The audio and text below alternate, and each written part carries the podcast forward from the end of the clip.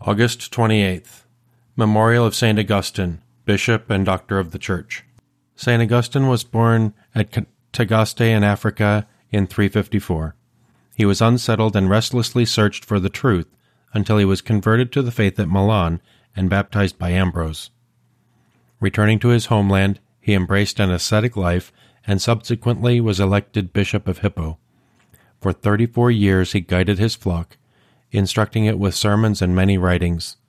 He fought bravely against the errors of his time and explained the faith carefully and cogently through his writings. He died in 430.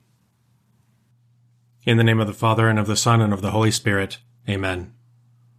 God, come to my assistance. Lord, make haste to help me. Glory to the Father, and to the Son, and to the Holy Spirit, as it was in the beginning, is now, and will be forever. Amen. Alleluia. The earth is full of the goodness of Christ. He feeds his lambs and guards his sheep. He walks abroad as the shepherd of souls and gathers all into his keep. We know the voice of our pastor, the Lord. He calls our names eternally. Our hearts rejoice at the words that he speaks, and I know mine, and mine know me. When danger comes, all the hirelings will flee, but Christ remains to guard our sleep. When evil comes, the good shepherd of souls lays down his life to save his sheep. We shall not want, for our pastor is Christ. He makes us lie in fields of grace, where shorn of sin and refreshed by his love, we gaze in prayer upon his face.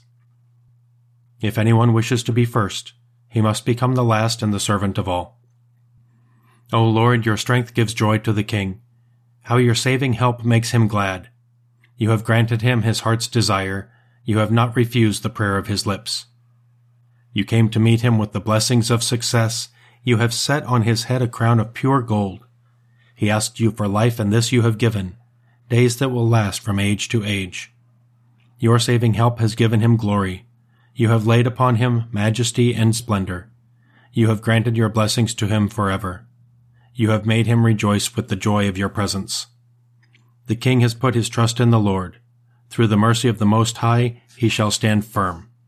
O Lord, arise in your strength we shall sing and praise your power. Glory to the Father, and to the Son, and to the Holy Spirit, as it was in the beginning, is now, and will be forever. Amen. If anyone wishes to be first, he must become the last and the servant of all. When the Prince of Pastors comes again, you will receive from him an unfading crown of glory. It is good to give thanks to the Lord, to make music to your name, O Most High to proclaim your love in the morning and your truth in the watches of the night. On the ten stringed lyre and the lute, with the murmuring sound of the harp. Your deeds, O Lord, have made me glad. For the work of your hands I shout with joy. O Lord, how great are your works, how deep are your designs. The foolish man cannot know this, and the fool cannot understand. Though the wicked spring up like grass, and all who do evil thrive, they are doomed to be eternally destroyed. But you, Lord, are eternally on high. Glory to the Father, and to the Son, and to the Holy Spirit, as it was in the beginning, is now, and will be forever. Amen. When the Prince of Pastors comes again, you will receive from him an unfading crown of glory. My good and faithful servant, come and share your master's joy. See how your enemies perish, all doers of evil are scattered. To me you give the wild ox's strength, you anoint me with the purest oil. My eyes looked in triumph on my foes, my ears heard gladly of their fall. The just will flourish like the palm tree and grow like a Lebanon cedar. Planted in the house of the Lord, they will flourish in the courts of our God, still bearing fruit when they are old, still full of sap, still green, to proclaim that the Lord is just. In him, my rock, there is no wrong. Glory to the Father, and to the Son, and to the Holy Spirit, as it was in the beginning, is now, and will be forever. Amen. My good and faithful servant, come and share your master's joy. You will hear the word from my mouth. You will tell others what I have said. A reading from the letter of the Apostle Paul to Titus. The bishop, as God's steward, must be blameless. He may not be self willed or arrogant, a drunkard, a violent or greedy man he should, on the contrary, be hospitable and a lover of goodness, steady, just, holy, and self controlled. In his teaching, he must hold fast to the authentic message so that he will be able to both encourage men to follow sound doctrine and to refute those who contradict it. There are many irresponsible teachers, especially from among the Jewish converts, men who are empty talkers and deceivers. These must be silenced. They are upsetting whole families by teaching things they have no right to teach, and all for sordid gain. As for yourself, let your speech be consistent with sound doctrine. Tell the older men that they must be temperate, serious minded, and self controlled, likewise sound in the faith, loving, and steadfast. Similarly, the older women must behave in ways that befit those who belong to God. They must not be slanderous gossips or slaves to drink. By their good example, they must teach the younger women to love their husbands and children, to be sensible, chaste, busy at home, kindly, submissive to their husbands. Thus the word of God will not fall into disrepute. Tell the young men to keep themselves completely under control, nor may you yourself fail to set them good example. Your teaching must have the integrity of serious, sound words to which no one can take exception. If it does, no opponent will be able to find anything bad to say about us, and hostility will yield to shame. You must have at heart every member of the flock for the Holy Spirit has made you their shepherds. You must rule over the church of God which he made his own through the blood of his Son. The great quality of a steward is to be faithful to his duty.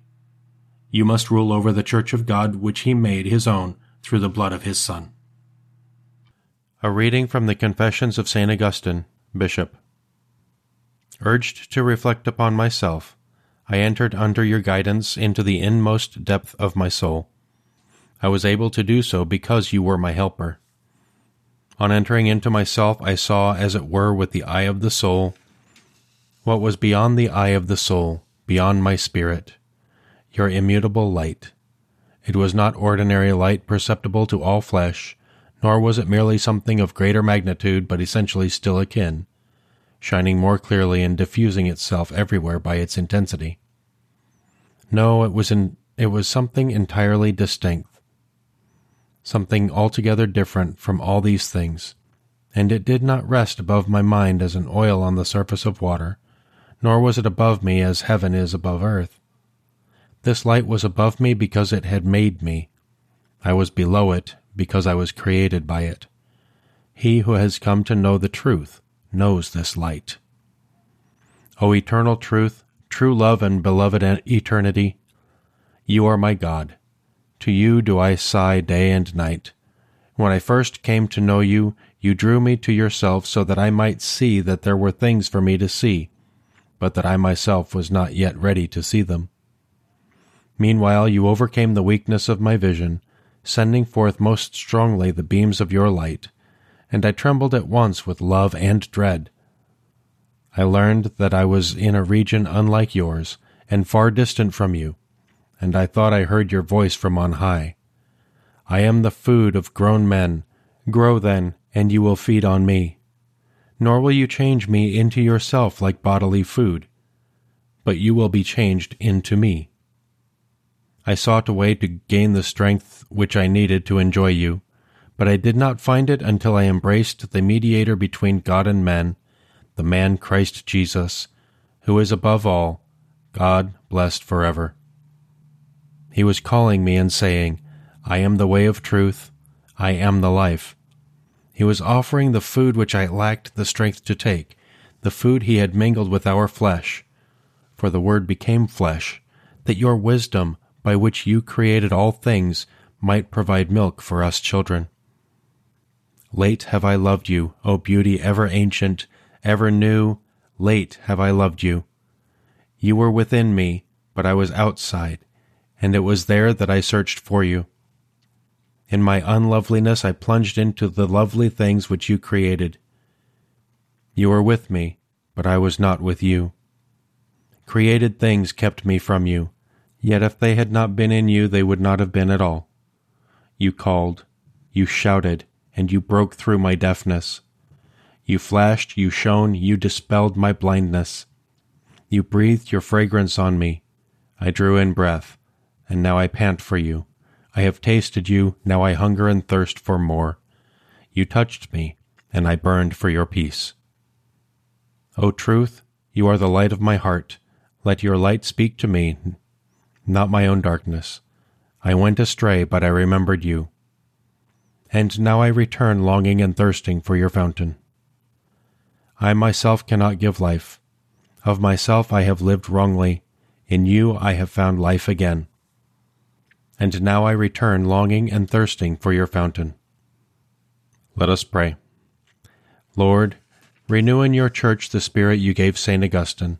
Filled with this spirit, may we thirst for you alone as the fountain of wisdom, and seek you as the source of eternal love. We ask this through our Lord Jesus Christ, your Son, who lives and reigns with you and the Holy Spirit, one God for ever and ever. Amen. Let us praise the Lord and give him thanks.